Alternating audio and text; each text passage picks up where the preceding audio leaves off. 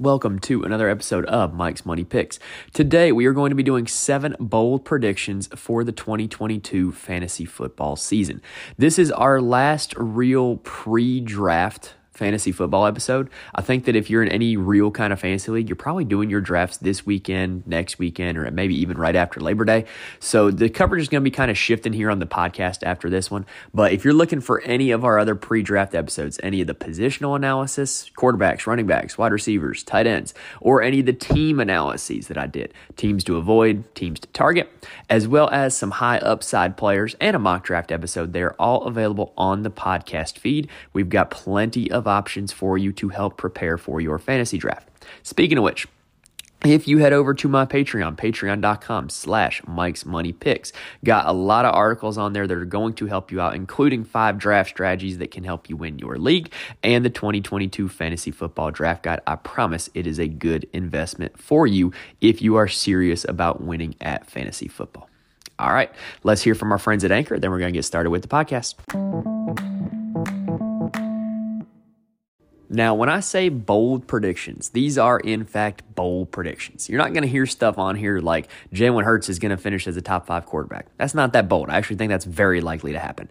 These are all predictions that, while not being necessarily the most likely outcome, are definitely in the range of possibilities. And it would not surprise me at all if at the end of the season, all seven of these predictions were true. However, it would also not shock me if zero of these seven predictions were true. I'm trying to go seven for seven, but like I said, I am shooting for the moon here. I'm trying to nail these predictions, and they are pretty outrageous predictions. So, I will tell you why I believe each of them is true. I've got stats to back them all up. But like I said, they're bold, they're outlandish, they're made to make you think. And if you know if these increase your interest in any of these guys, make sure to draft them on your team here as your draft comes up in these next two weeks. All right, let's start off with bold prediction number one. And we're going to start off in the old NFC North Division. Bold prediction number one is that the Green Bay Packers will finish the season with two top 15 running backs. Now, I know that sounds kind of crazy, but hear me out. The last team to have two top 15 running backs was only two years ago. Was the Cleveland Browns in the 2020 season. Kareem Hunt finished as RB10 and Nick Chubb finished as RB11. Last season, Green Bay was actually not that far off from doing this. Aaron Jones finished as RB11 and A.J. Dillon finished as RB23. So the fact that both of these guys are being drafted about at these kind of spots I think Dillon's ADP is even further back than running back 23 right now. But to me, both these guys are like rock solid draft picks to finish and beat those positions of 11 and 23. Here's why. Since Matt LaFleur took over in Green Bay, when Davante Adams has been out and AJ, or I'm sorry, Aaron Jones has played, Aaron Jones has averaged 25 points per game in those games. That's insane. If that was extrapolated over the course of a whole season, he would be RB1. Also, an interesting nugget is that for the 2021 season, Aaron Jones averaged more points when A.J. Dillon was active. If you've been listening to my podcast, you know I love me some Aaron Jones. Now, here's why I love AJ Dillon. From week four on last season, AJ Dillon was RB15. So, pretty much for the last 13 weeks of last season, or the last 13 games of last season, I guess you could say, both of the Packers running backs were in the top 15 among running backs. So I think that they're going to do that over the course of a whole season because I also think that both of these guys are in line for an increased target share. We know that Davante Adams is no longer in Green Bay. That opens up a lot of targets, and I do believe that a lot of those are going to go to both running backs. We know that Aaron Jones is a prolific pass catcher, but did you know that A.J. Dillon also caught 92% of his targets last season? Season. He only saw 37 total targets, but he caught 34 of them. That bodes well, in my opinion, for him to see more targets because he is a reliable pass catcher. Everything that comes out of the camp in Green Bay, it does not seem like any of these receivers, except for Romeo Doubs, are really getting a lot of high praise. So I think that we're going to continue to see a lot of targets head to running backs. And for that reason, I think that both Aaron Jones and A.J. Dillon are going to finish as top 15 running backs. And that is bold prediction number one. Now, let's talk about another pair of running backs here with bold prediction number two. In a similar situation, I also believe that the Dallas Cowboys are going to finish the season with two top 15 running backs. Now, last season, both of the Dallas Cowboys running backs, Ezekiel Elliott and Tony Pollard, played over 15 games. Elliott played the whole season, Pollard played 15. And Zeke Elliott finished as running back 7, and Pollard finished as running back 31. Side note, Elliott finished last season as running back seven, and he's currently being drafted at like running back 18, more or less, depending on what website you're looking at. That's around guys like James Conner, Breece Hall, David Montgomery. Like, what are we doing here? Ezekiel Elliott needs to be drafted way above those guys. I know it's not a sexy name. Nobody's going to go, oh, wow, great pick when you draft Ezekiel Elliott. But he's a guy that can win you your league because he is insanely consistent. And like I mentioned, last season he was running back seven. Now, on to why I think that both of those guys can finish top 15 this year. Amari Cooper and Cedric Wilson are both gone. That leaves a lot of targets for other Dallas Cowboys that somebody's going to have to pick up, and I think that they could go to both running backs. Both of them are very viable pass catching running backs. Ezekiel Elliott was top 10 in touches and receptions among running back last season, so obviously think that will continue. Also, it's worth noting that Tony Pollard led the league last season in fantasy points per touch. No running back that finished above him had less than 145 carries, and he had 130. So, like, he significantly outperformed guys that had a lot bigger workloads that he did. I know everybody's worried about the Tyron Smith injury, but hear me out. I think that kind of helps the running backs as pass catchers because Dak may need to be checking that ball down a little bit more if he doesn't have a whole lot of time to open it up to guys deep down the field. So, I think that both of them are going to be utilized in the passing game. I think that both of them are rock solid picks. I also think that if Ezekiel Elliott were to ever miss time, Tony Pollard instantly becomes a top 10 fantasy running back. So I think that both those guys are well worth rostering. They're well worth drafting. And I think that both of them will finish the season as top 15 running backs. All right, enough about running backs. Let's talk about some wide receivers. Bold prediction number three is that the Carolina Panthers will finish the season with two top 20 wide receivers. Yes, you heard me correctly. The Carolina Panthers will finish the season with two top 20 wide receivers. I know that's my boldest one yet so far, but just wait. They're going to get more and more bold as this podcast continues. Now, hear me out. In 2020, Robbie Anderson finished as wide receiver 19 and DJ Moore finished as wide receiver 25, and that was with Teddy Bridgewater at quarterback. Teddy Bridgewater, not exactly known for his deep ball accuracy. All right. So DJ Moore has spent three straight seasons with 1,200 yards receiving, and he has not finished below wide receiver 25 in those three seasons. He is like an absolute lock to me to finish in the top 20. He also was the only receiver last season who saw over 150 targets and didn't finish in the top eight. That was largely because of how inaccurate his quarterbacks were. So I think DJ Moore is pretty much a lock to get that top 20 number. Now let's talk about Robbie Anderson because Robbie Anderson, quite frankly, he was bad last season. You could not start him in fantasy at all. But Robbie Anderson is a guy who is greatly dependent on the deep ball. He is a deep ball threat. And Baker Mayfield, who has been named as the Panthers week one starter, has been top 10 in deep ball accuracy accuracy since he entered the league. That bodes well to me for Robbie Anderson. I really like Robbie Anderson in daily fantasy because all he needs is one deep touchdown and he's immediately paid off his price tag. Right now, Anderson is being drafted in the 50s among wide receivers, depending on what website you're drafting on. So I think that both of these guys will finish in the top 20. I think that Robbie Anderson has legitimate top 20 upside for somebody being drafted as far back as he is. And I think that the Carolina Panthers are going to be one of the better offenses in the league. They're going to surprise some people this season. So that covers it for bowl prediction number three. Let's take a quick break and then let's talk about some rookies. If you like all of the stats that you are hearing in this episode and you are wondering where can I have access to those, well, you are in luck. Head to patreon.com slash Mike's Money Picks. It is all available and more in my 2022 fantasy football draft guide. Only $3 a month to subscribe to my Patreon and it will pay for itself with this draft guide. It's got all the information that you're hearing and more. So head on over to patreon.com slash Mike's Money Picks. It is the draft guide that will help you win your league this season. Bold prediction number four is that Dameon Pierce of the Houston Texans will finish the season as the highest scoring rookie, regardless of position. In other words, Dameon Pierce is the rookie that will score the most fantasy points. Now, I'll talk about why I like Pierce here in just a second, but let me go over the players here that he's going to have to beat. The first one The most notable one is Breece Hall of the New York Jets, who is a very talented player, but I believe he's currently in a committee with Michael Carter in terms of touches in that backfield. And also think that the Jets are going to be trailing a lot, which does not bode well for a true between the tackles running back. He'll also need to beat Brian Robinson of the Commanders, who is shooting up fantasy draft boards because he is probably going to be the early down back in Washington, but he will not be on the field in third down. He's still competing with Antonio Gibson and J.D. McKissic, and I just don't think that the upside upside is there. I think that Pierce has a lot more upside. And then the other rookie running back is Kenneth Walker III, who, again, very talented player out of Michigan State, but he's in a committee in Seattle with Rashaad Penny, and he's also hurt to start the season. So it doesn't seem that bold to say that Dameon Pierce will be the highest scoring rookie running back when you listen to those other three situations. Now, he's also going to have to beat out all rookie wide receivers.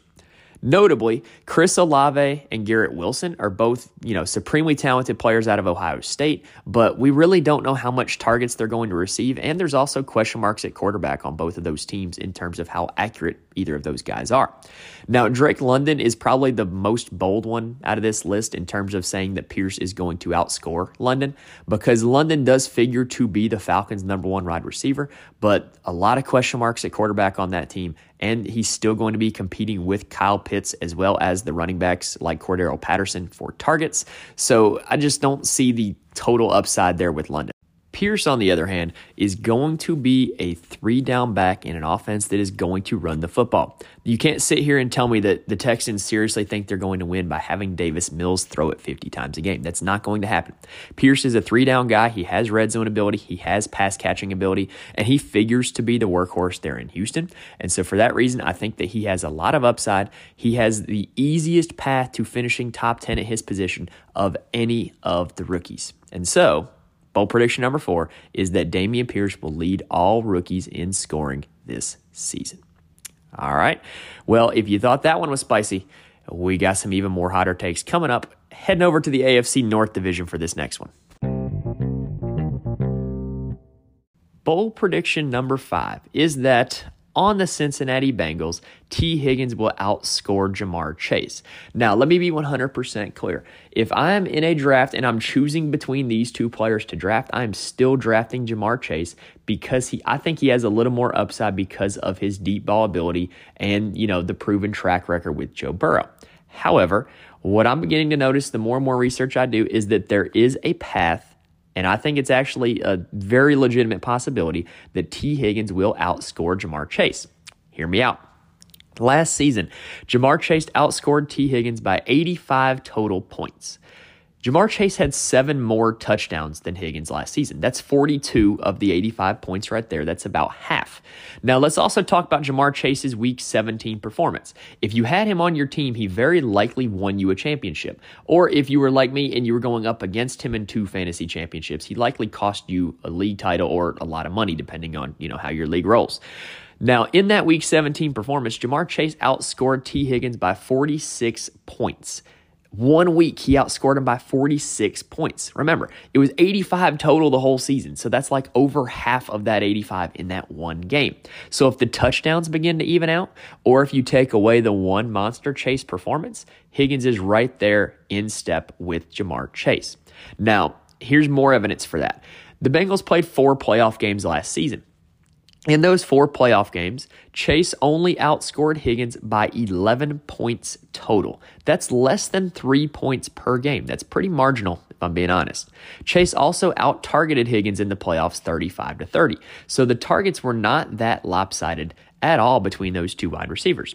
I think that this season, now that Ja'Marr Chase is not a rookie, teams are going to have a full season of film on him as well as his connection to Joe Burrow, and they're going to look to limit Chase's deep targets, which is going to allow Higgins to find a little more of those short and intermediate catches that he excels at. So I think that you're going to see defenses adjust their game plan a little bit to try to stop Ja'Marr Chase, and that's going to kind of even out that target share and even out that touchdown share. And in return, you're going to see the more reliable possession receiver Tee Higgins end up with the season with more fantasy points than Ja'Marr Chase. All right, I've got two more for you. I know that one was pretty good, but I think these last two are going to be equally as good in terms of bold predictions. Let's head on down south to the state of Florida for this next one. Bold prediction number six is that the Tampa Bay Buccaneers will not finish the season with a top 15 wide receiver. Now, what's incredibly important to note is that that Bucks wide receiver room is very crowded right now. You've got free agents Russell Gage and Julio Jones. You've got Chris Godwin coming off of a torn ACL. And then the one that everybody is drafting as a top 10 guy right now is Mike Evans. So, this is more of a Mike Evans prediction than a whole Tampa Bay Buccaneers prediction, but I'm just expanding it to the Tampa Bay Buccaneers because I don't see the upside in any of those wide receivers with as crowded as that room is and with the regression that is coming. And here's why. Last season, the Tampa Bay Buccaneers led the league in pass attempts. That was with a 44 year old Tom Brady and Bruce Arians as their head coach. Now, Todd Bowles is the head coach. Todd Bowles, defensive guy in his time with the New York Jets, was very conservative, played everything very close to the vest. I expect them to be a more of a ball control, ground and pound type team as Tom Brady ages another year and as they look to be more defensive because of their change in coaching philosophies. So, if you think that their pass attempts are going to go down, it would stand to reason that all their fantasy points are going to go down for their wide receivers. Now, also last season, Mike Evans, like I said, he's the one that everybody's counting on in that offense to be a top 10 wideout. Last season, he finished as wide receiver nine, and he was second overall among wide receivers in touchdowns. He scored 14 touchdowns. If you think that he's in line for just a little bit of regression, and I do, and you make those 14 touchdowns just 10, all of a sudden, right then last season, he would have finished as wide receiver 17, which would have put him right next to Michael Pittman Jr. Side note, Michael Pittman Jr., guy that I like a lot heading into this season. But anyway, Mike Evans, I think he's in line for that touchdown regression. I don't think that he will be able to finish as a top 15 wide receiver. And because of how crowded that room is and how, you know, kind of balanced, I guess, a way to say the target shares are going to be. You never know who's going to have a big game in that room. I just think that no Buccaneers wide receivers are going to finish in the top 15 this season. Now, I did save the best one for last. So I hope you're still listening. I hope you're still tuning in. This is, in my opinion, the best bold prediction that I have. I have saved it for last for that reason. And we are going to stay in the state of Florida for this last one. Bold prediction number seven, and the last one for this podcast episode, is that Juju Smith Schuster will outscore Tyreek Hill this season. I know, sounds crazy, but there is a path for this to happen. Let's turn back the clock to 2018. In 2018, Juju Smith Schuster finished as wide receiver eight. Now, that was in Juju's last fully healthy season. It was also with Ben Roethlisberger still, you know, playing like Ben Roethlisberger. And in that season, Juju Smith Schuster only scored seven touchdowns. So if he would have just had a few more touchdowns, he would have finished among the top five in wide receivers, which is where Tyreek Hill was that season. Because remember, 2018 was the first season Patrick Mahomes was the Chiefs starting quarterback. Now let's look a little bit more recent. In 2020, he did not play a full season, but Juju Smith Schuster finished as wide receiver 16. I think that heading into this season, Juju Smith Schuster is healthy, fully healthy for the first time in a long time now that he's in Kansas City. And I think that he's in an offense that can very much take advantage of his skill set. Pittsburgh, the last few seasons, been trying to make him like this slot type, you know, like short and intermediate pass catching type guy. I don't think that's what he is. I think he's more of a physical, contested catch maker, you know, a lot more of a deep threat than Pittsburgh was trying to make him these past two seasons. But I also think that Pittsburgh was also trying to, you know, hide the deficiencies that Ben Roethlisberger's arm had the past two seasons because he was not good in 2020 or 2021. So, Juju's now heading over there with the Chiefs, and I don't think that you can compare the role that he's going to see to the role that Tyreek Hill had, but I do think that you can compare the target shares. I think that Juju is going to end up with a similar target share as to what Tyreek Hill ended with last season. Um, I think that Juju is going to be the guy you want in the Chiefs offense in terms of wide receivers. Now, let's talk about Tyreek Hill. So I don't think that Tyreek Hill is in line for the same target share that he got when he was in Kansas City because of the presence of Jaylen Waddle. Jaylen Waddle last season finished as wide receiver 13, and he saw 140 targets in the Dolphins offense. Those targets aren't going away. Jaylen Waddle has a chemistry with Tua Tagovailoa from college. He also is a guy that excels at taking those short and intermediate passes and getting a lot of yards after the catch. I don't think that Jaylen Waddle's going away. So I think that Tyreek Hill is immediately going to be competing for targets over there in Miami. And so if he doesn't have the same target share that he got in Kansas City, I don't think that it's reasonable to expect him to, say, to score the same amount of points that he did when he was in Kansas City. So I'm expecting a little bit of fall off from Tyreek Hill. I'm expecting a little bit of increased production from Juju over there in Kansas City. And so, bold prediction number seven is that Juju Smith Schuster will outscore Tyreek Hill in fantasy this season. Now, again, like I said with Chase and Higgins, if I'm in a draft, I am not drafting Juju over Tyreek Hill, but I do see there being a path to Juju outscoring Tyreek Hill and being a better fantasy wide receiver than Tyreek Hill this season. Now, we've talked a lot on this podcast about range of outcomes. That is in the range of outcomes. Do I think that it is the most likely outcome? Probably not. I'm still drafting Tyreek Hill ahead of Juju, but it is a possibility. And I hope that listening to this podcast, listening to these bold predictions, open your eyes to some of these possibilities and maybe change your opinions on these guys just a little bit.